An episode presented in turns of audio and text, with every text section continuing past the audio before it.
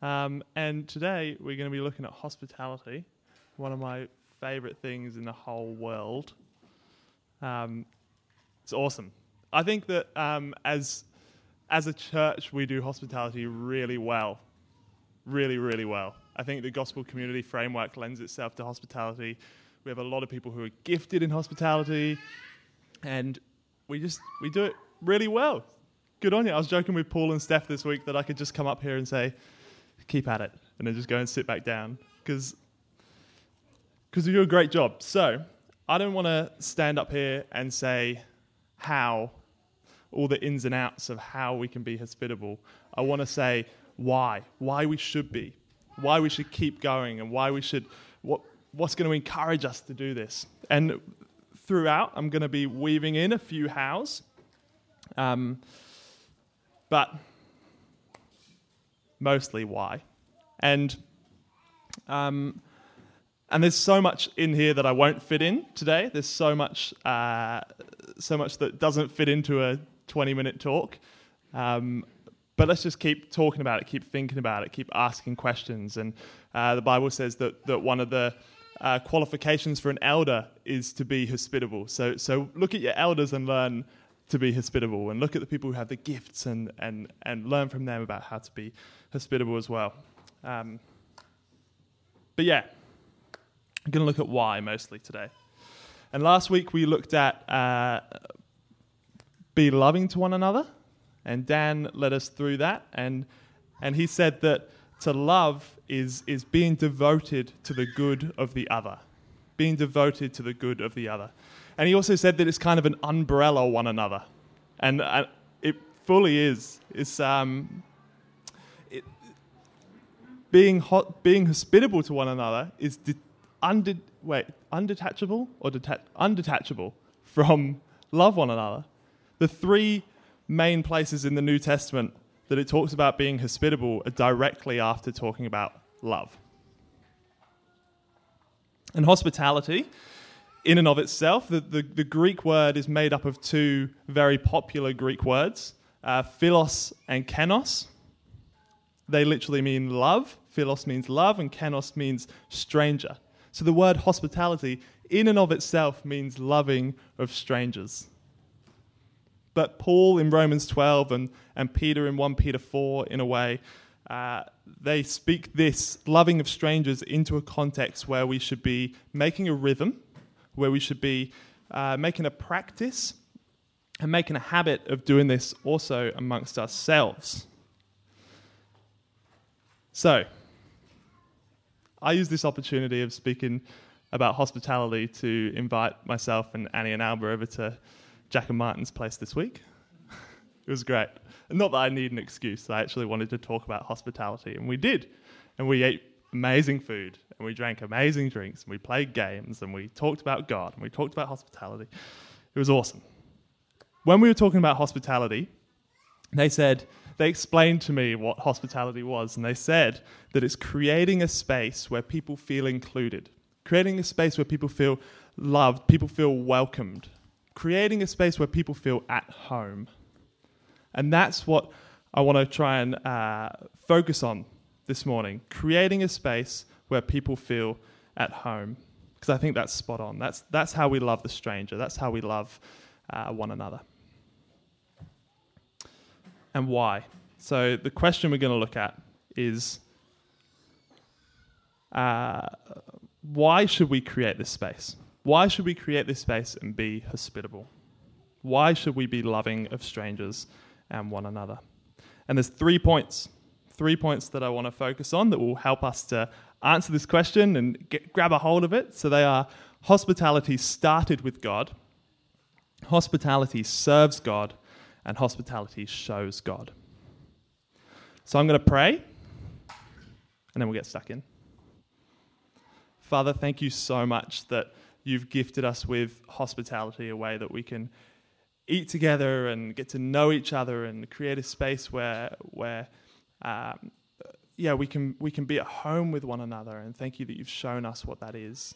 And I pray that you show us more and more, uh, yeah, as the day draws near where you return, Lord. Um, yeah, I pray that this morning will be uh, really encouraging for all of us, um, and that we'll, be, we'll grow in hospitality together. In Jesus' name. Amen. A few years ago, um, Annie and I went over to Rowan and Nita's for dinner, and we invited Annie's brother along.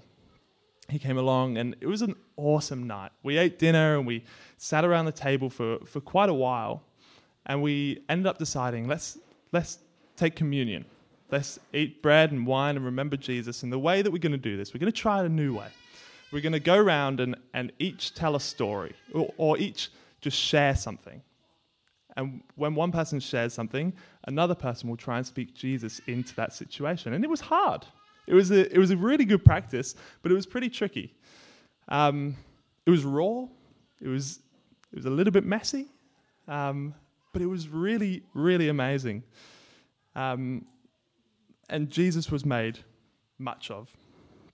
I'm sure uh, you guys all have similar stories where you've, you've been at someone's house and Jesus has been made much of, a space is created where you're feeling at home, um, or where you're the stranger, where you're the visitor, and you've felt loved and you've left going, Why did they love me that well? I'm sure you all have that similar story.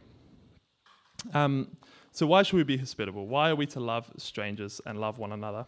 Well, the first point hospitality started with God.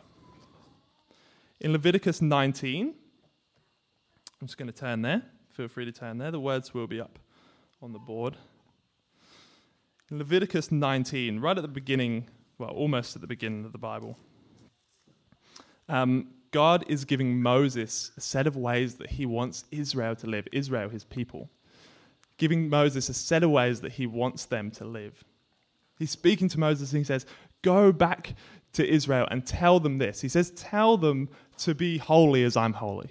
He says, Tell them to honor their mother and father. Tell them to uh, not to lie and not to steal.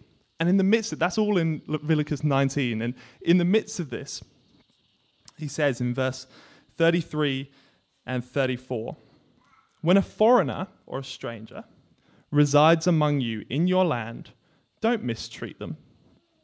The foreigner residing among you must be treated as your native born. Love them as yourselves, for you were foreigners in Egypt. I am the Lord your God.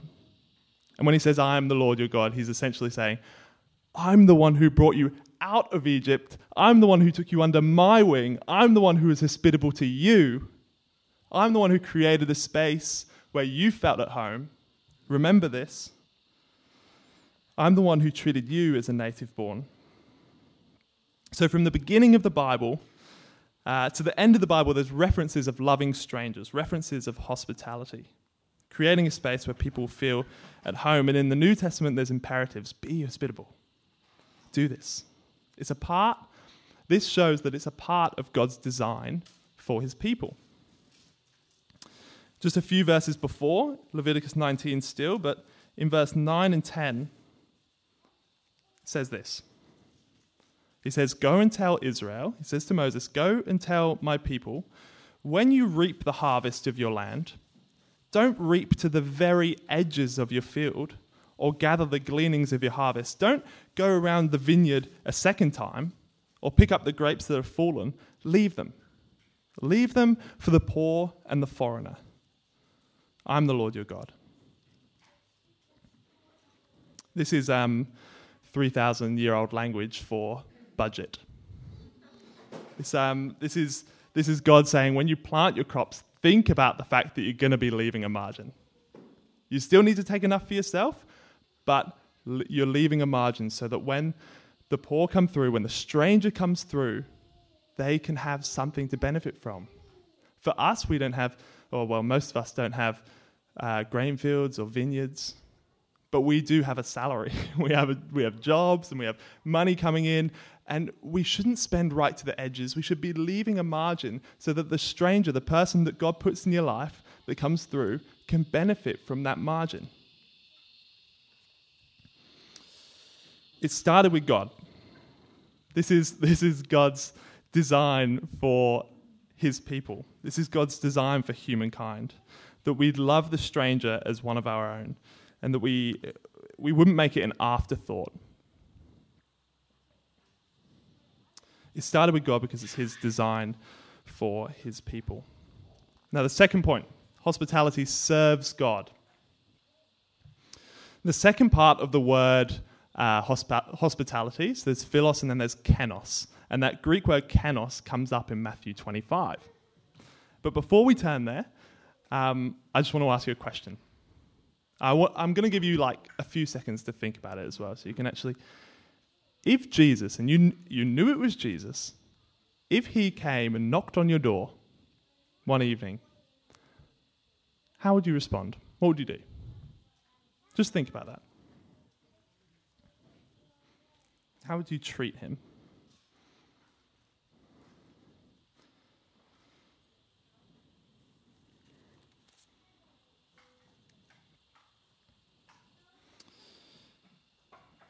Matthew 25, verse 35 to 40 says this I was hungry, and you gave me something to eat. I was thirsty, and you gave me something to drink. I was a stranger, and you invited me in. I needed clothes, and you clothed me. I was sick, and you looked after me. I was in prison, and you came to visit me. Then the righteous will answer him, Lord, when did we see you hungry and feed you, or thirsty and give you something to drink?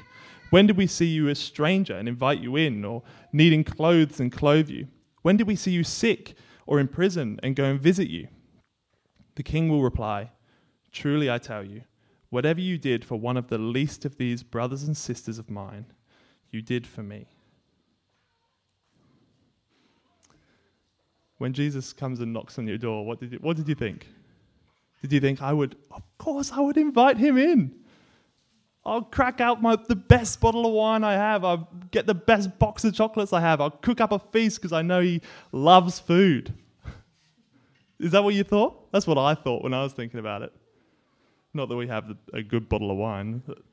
Um, who here thought you would open the door and leave the screen door shut and just go, oh, Jesus, not today. Not today. Sorry, really bad timing, actually. House is a mess. Kids aren't in bed I actually don't have enough food in the house. I got to get up early in the morning. I'm really tired. Not today. Let's book a time in three weeks. Who thought that? None of you, right? It seems silly to think of it in that way because is Jesus going to come and knock on your door? But what did he just say? He just said, Whatever you do for the least of these, whatever you do for the stranger, the hungry, the thirsty, whatever you do for these people who are sick or in prison, that's what you're doing for me the person who comes through your life, the person who, who enters into your life. What you do for that person, you're doing for Jesus. Are you going to make time for them in the same way that you make time for Jesus? Are you going to be generous with them in the same way that you'd be generous for Jesus? This doesn't necessarily mean going out and, and uh, just calling everyone on Springwood Main Street to your house and cooking up a banquet every night. That's great. Do that every once in a while. Um, but this passage in Leviticus is talking about the stranger that comes through, the one who enters your life. So the people who God has put in your life now, invite them. Invite them in. Don't worry if your house is a bit of a mess. That's, I seriously think that messy houses are one of the most normal things in the universe. Don't worry if your house is a bit of a mess. Don't worry if the kids aren't in bed. That's awesome. They can see how you relate to your kids, how you show Jesus to your kids, how you fall short of being a good parent, but how you rely on God. They can see all of that stuff. And these things help. These things help to create a space where the stranger feels at home because they're normal the normal things that everyday people experience. So, by doing this, by inviting the stranger, uh, by being hospitable and loving to the stranger, by feeding the hungry, by, by giving a drink to the thirsty, you're doing this for Jesus. It serves, hospitality serves God. It's the third point. Hospitality shows God. How good is this photo? It's just pre social distancing. Look at that guy just chowing down on his burger. Awesome. That was that's got nothing to do with it, but hospitality is my. Ah, I was thinking about this this week. This is my greatest joy, I reckon. I love just sitting around a table with people, eating good food, talking about Jesus.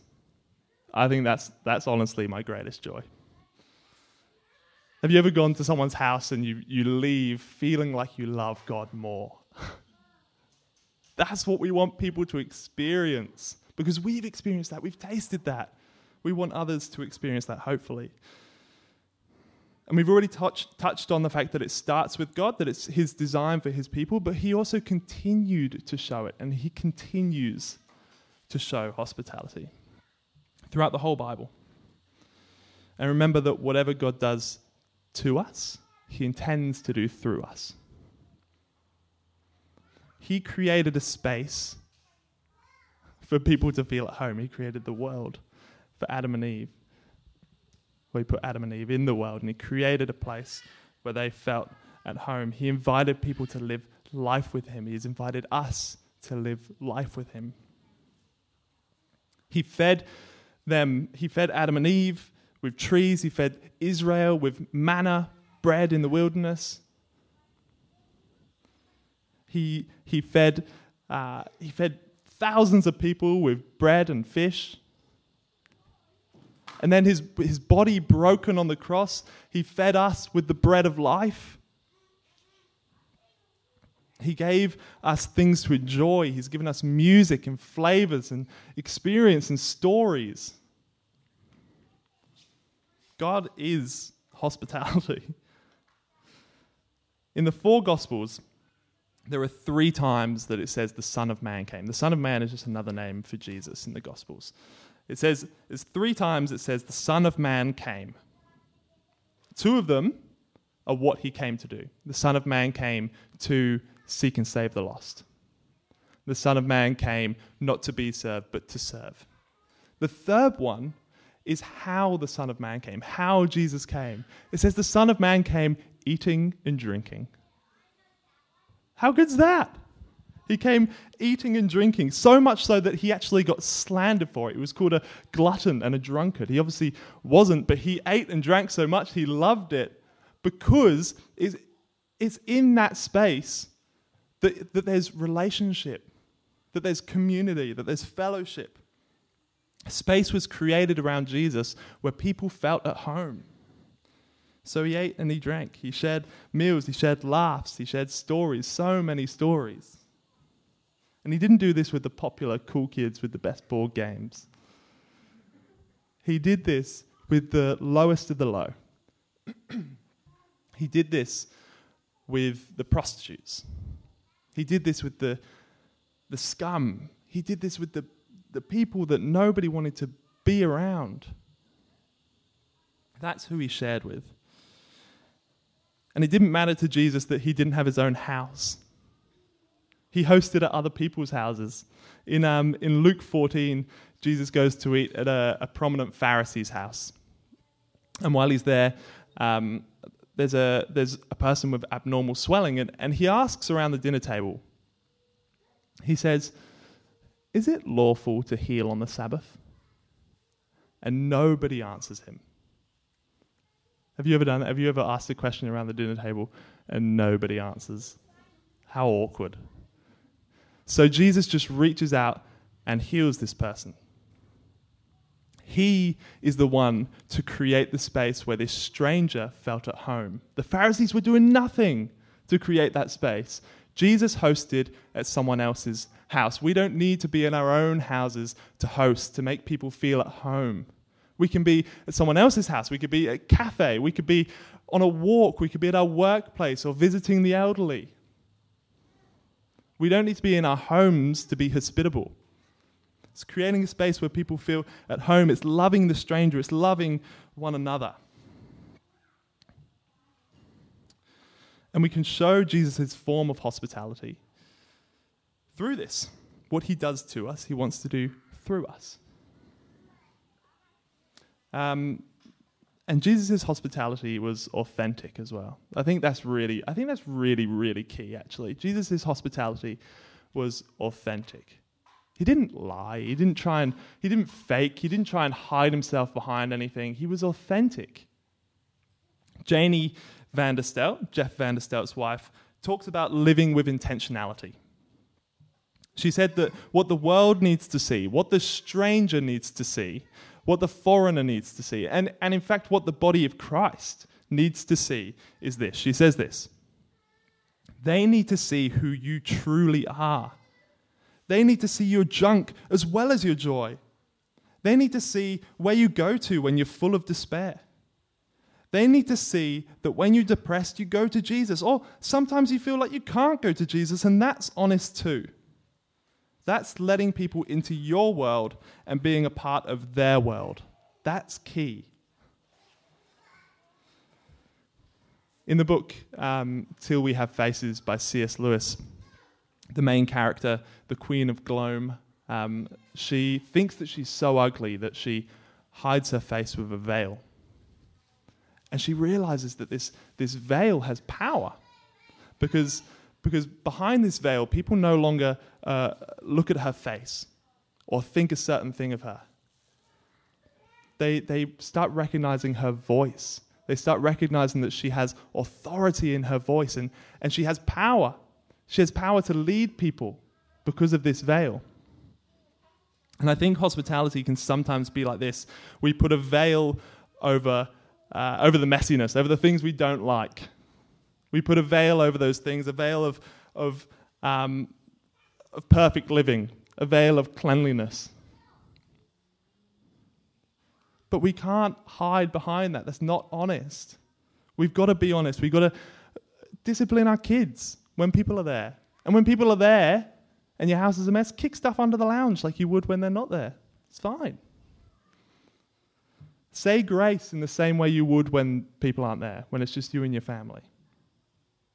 Share real stories. Laugh and cry. Share hurt and then share how Jesus speaks into that hurt. Or that he, he hasn't yet, but you know that he will. Because by doing this, you're showing God and his hospitality, his love towards strangers and saints.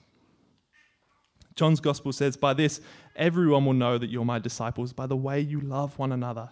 Invite strangers, and people will see God. And Chris, that's if one another are there as well. I want to go back to that story about um, having Annie's brother over for dinner because to us it was a pretty ordinary night. It was like we tried something new with communion, and that was great. And but other than that, it was pretty ordinary. We were talking about Jesus, we were eating good food, we sat around the dinner table for a while. We created a space where Tom felt at home. But about a year later, Tom came to me and Annie and he said, he reminded us of that night. And he said how real and authentic our love for Jesus was. Changed his life. He didn't realize, but he wasn't following Jesus in the way that he wanted to. And he realized that night. In, in, in a night that we thought was pretty ordinary, a night that we thought was, was pretty standard, God was at work. And it, this was nothing that uh, we or Rowan Neat did. We simply created a space where he felt at home and we were authentic in our faith. That's all that we did. God did the rest.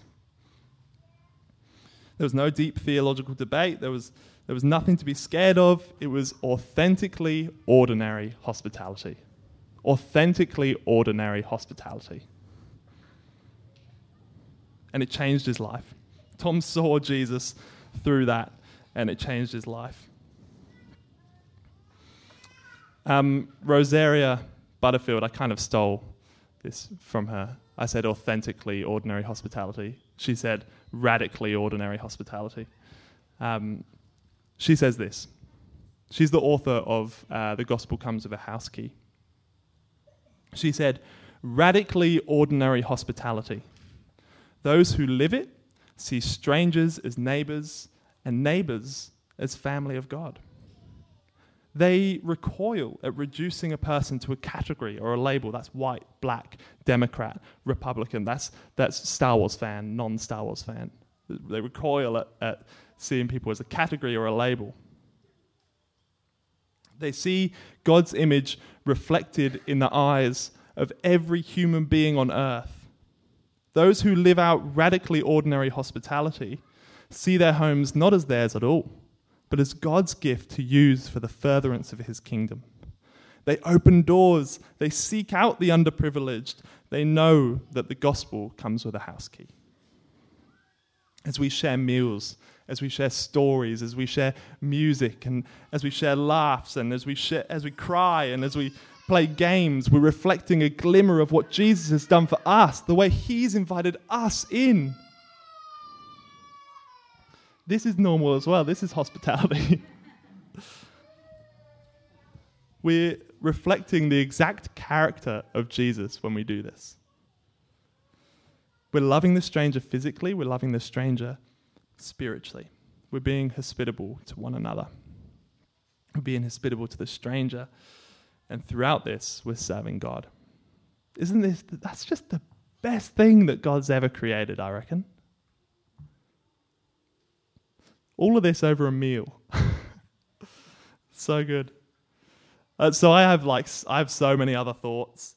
Um, so let's keep talking about it. Talk about it with your housemates and your spouse mates, and talk about it with your families and your gospel communities um, about how we're going to do this. Watch others. Watch people who are doing it well. Watch the elders and, and, and learn how to do it. This is, this is why we should do it.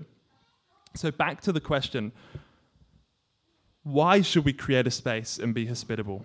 Why should we be loving of the strangers and one another? Well, because hospitality started with God, it's His design for His people. Because hospitality serves God.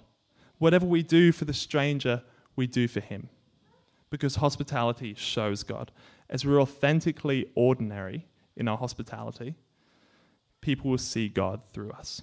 And who knows, maybe God will change their lives. So let's be hospita- hospitable to one another and to the stranger. Amen.